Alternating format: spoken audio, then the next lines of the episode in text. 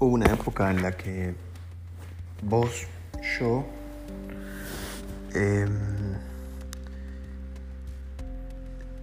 como más o menos a la edad de Lee, que ahora tiene 3 años, simplemente éramos lo que íbamos sintiendo ser en cada momento. Por ejemplo, Lee, que le encanta el fútbol y demás, está conmigo, es hincha de Boca, está con el tío, es hincha de Independiente, está con el abuelo, es hincha de River.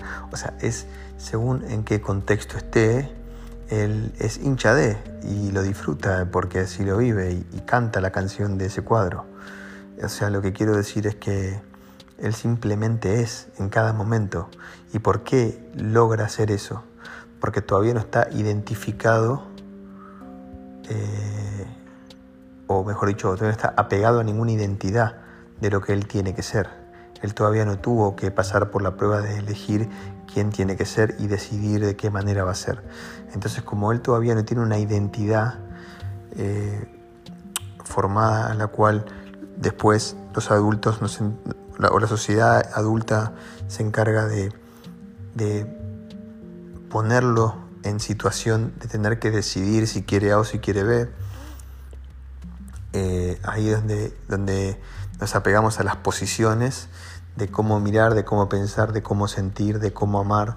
Entonces, cuando nos apegamos a las posiciones ante la vida, ante la muerte y demás, después lo único que nos queda, que es para lo que especialmente vive un ser humano adulto entrenado en esta cultura, es en tener razón de que la posición a cual vos tenés es la correcta. Y bajo ningún punto de vista está la tolerancia de que puedas cambiar de posición.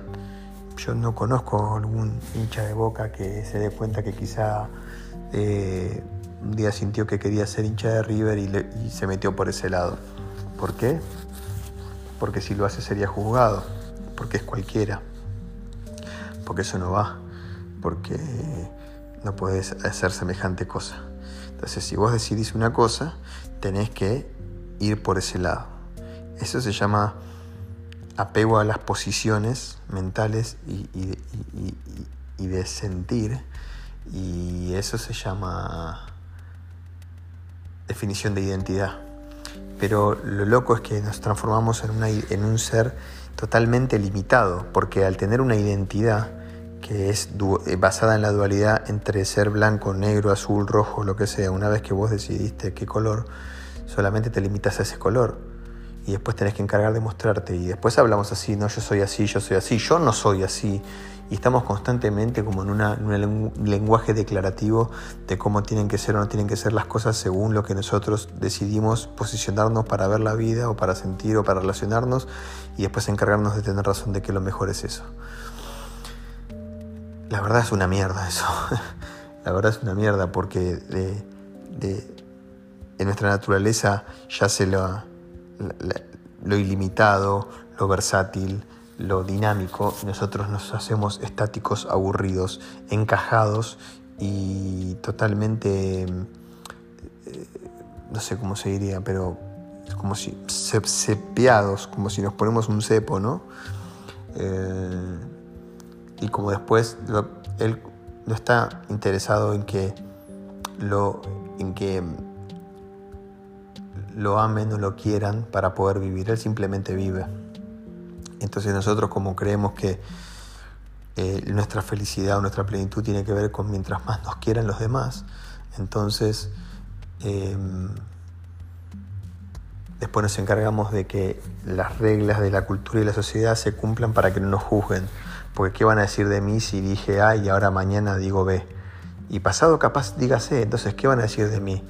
Que soy un barrilete, que soy un veleta, que soy un panqueque, un montón de juicios que yo no quiero que digan de mí, porque si dicen eso de mí, entonces ¿quién me va a querer? Wow, fíjate en qué quilombo nos metimos, ¿no? En qué rollo nos metimos. ¿Y sabes por qué digo esto? Porque creo que uno de los mayores desafíos de un ser humano es justamente este, es romper eso. Y creo que cuando vos haces eso, trascendés demasiado. Y yo hasta hace muy poquito, muy, muy, muy poquito, todavía tenía sensaciones en las que me golpeaban y la melancolía de recuerdos de gente que ya no está en mi vida, de amigos, de compañeros de trabajo, de gente con las cuales vivimos cosas increíbles, que de golpe por ser yo más yo que nunca, así como me adulaban y me admiraban y me decían cosas que mi ego se ponía contento, y obviamente desde la sensación de que bueno, me aman, entonces asiento amor.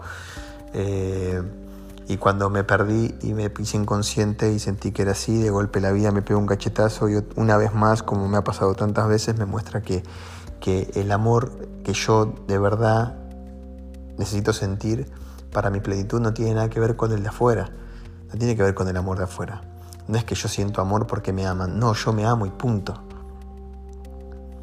Yo me amo y punto. Y no solamente eso, sino que cuando vos rompés el molde y cuando vos vas y trascendés y rompés barreras y demás, la gente se encarga de hacerte sentir que no te ama, te condena, te critica, te enjuicia, te empuja hacia un lugar oscuro. ¿Para qué? Para que vos no sigas siendo vos y vuelvas a ser lo que el mundo quiere que seas,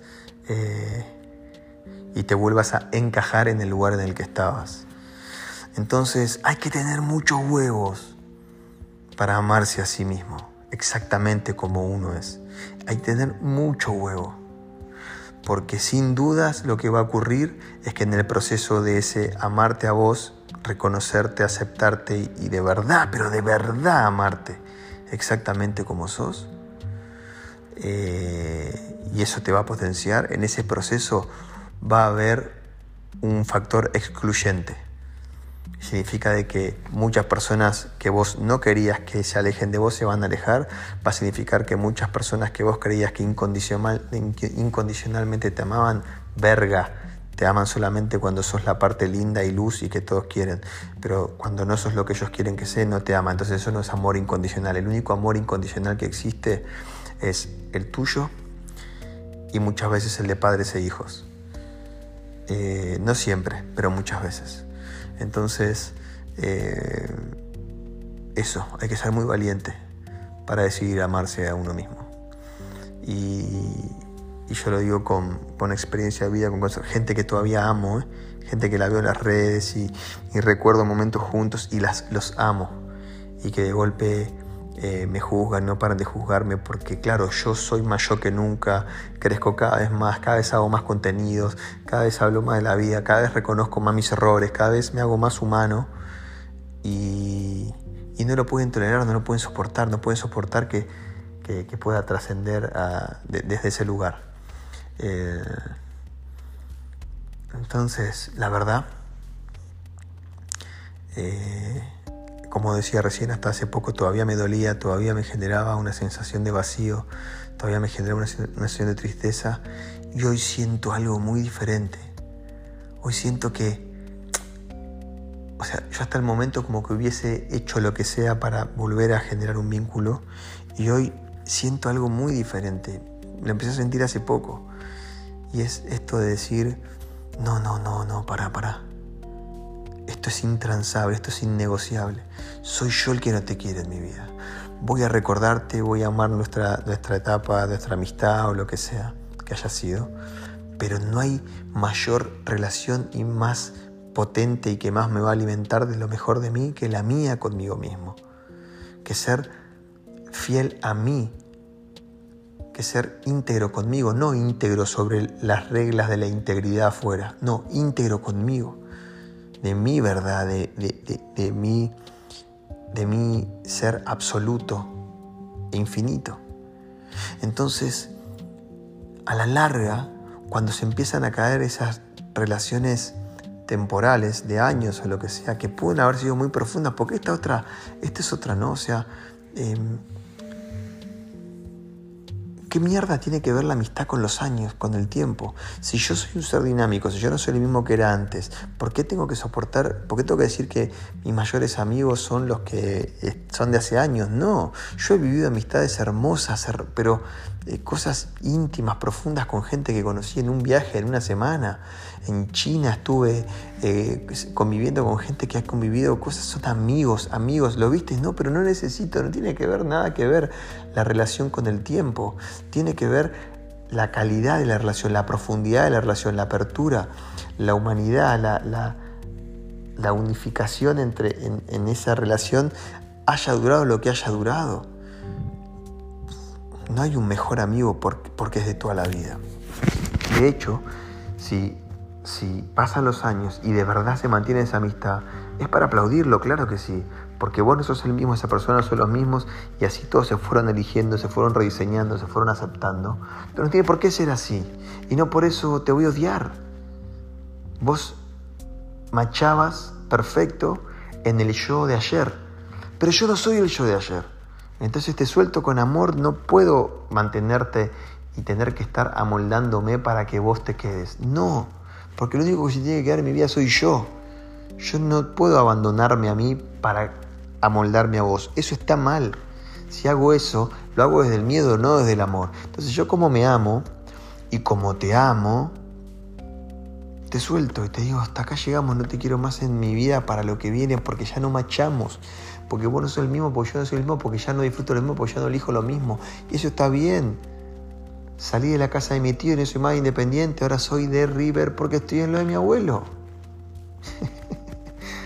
Wow, o sea, es tan simple, es tan hermoso y tan transparente cuando lo veo en el ejemplo de mi hijo, y se hace tan engorroso cuando tengo que hablarlo en el juego este que se llama adultez, ¿no? Y vida de adulto en esta Matrix hermosa y del orto a la vez.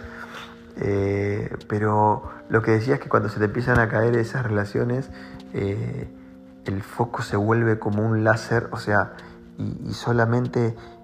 te mirás cada vez más a vos y quizá encontrás, cada vez estás más en silencio y quizá te transformás en una persona más observadora, escuchás más, meditas más, elegís más, o sea, empieza como la relación con vos se va fortaleciendo, como son todas las relaciones. ¿Con qué? Con el tiempo y regándola, con el tiempo y regándola. Se va fortaleciendo, se va haciendo cada vez más fuerte.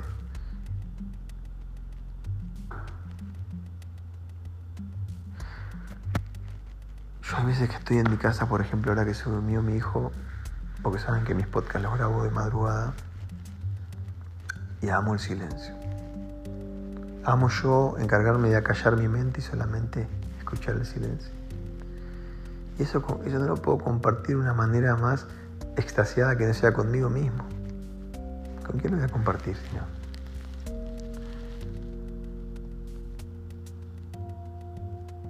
Ahí te das cuenta de que de verdad todo es un juego y que somos algo infinito, que tenemos una misión y es vivir esta experiencia que se llama vida humana, en este avatar, con este nombre, con esta etiqueta, con lo que este nombre numerológicamente significa, con un mundo sensorial, sensacional, o sea, de sensaciones, con las emociones, con los pensamientos, con la historia. Pero el desafío creo que está en no identificarte, en cada vez desidentificarte más o desapegarte más de tu identidad, porque después cuando jugás el juego planteado y te encargas solamente de tener razón, de que como vos decís que es, te vas a transformar en un experto en tener razón, ¿sí? Como lo hacen muchos, pero teniendo razón no vas a tener amor propio.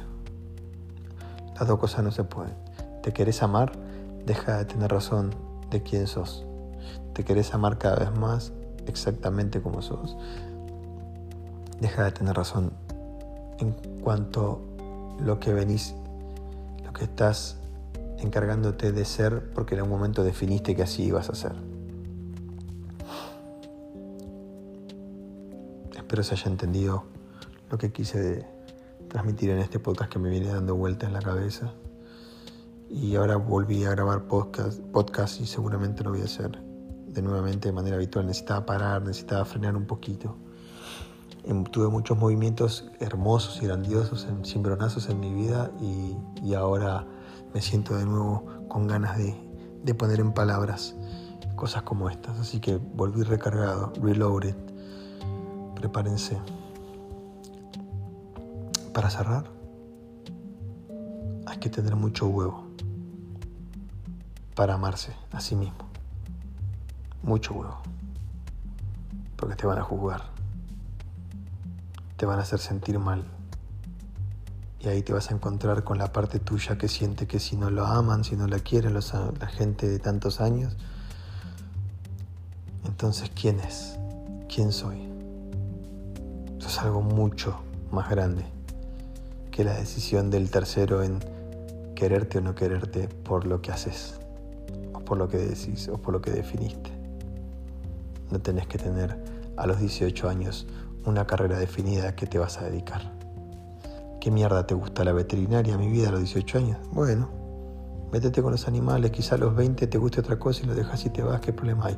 No sabés todavía qué querés de tu vida, qué te querés dedicar. No te dediques una mierda porque no tenés que.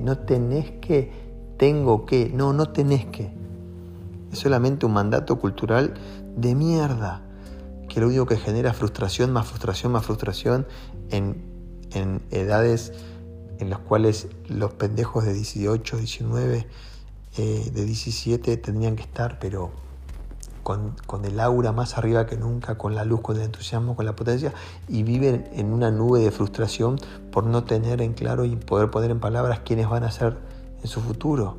¿Qué importa? ¿Qué mierda importa? Sé vos. Sé vos, y eso no se estudia en ninguna universidad, eso no se estudia en ningún libro. Sé vos, más vos que nunca. Y después todo se acomoda, te puedo asegurar que te vas a ahorrar tanto siendo solamente vos. Repito una frase que una vez tuiteé y tuvo bastante viralidad, y es mucho más simple ser vos mismo que lo que los demás quieren que seas. Repito, es mucho más simple ser vos mismo que lo que los demás quieren que seas. Y te agrego, no solo es más simple, sino que es el camino al verdadero amor propio. Donde sea que estés escuchando este podcast, cuando termine, quédate reflexionando un ratito. En el auto, en el colectivo, en tu casa, corriendo quizá. Y esta noche, vuélvelo a escuchar. Y quizás escuches cosas diferentes que antes no escuchaste. Gracias.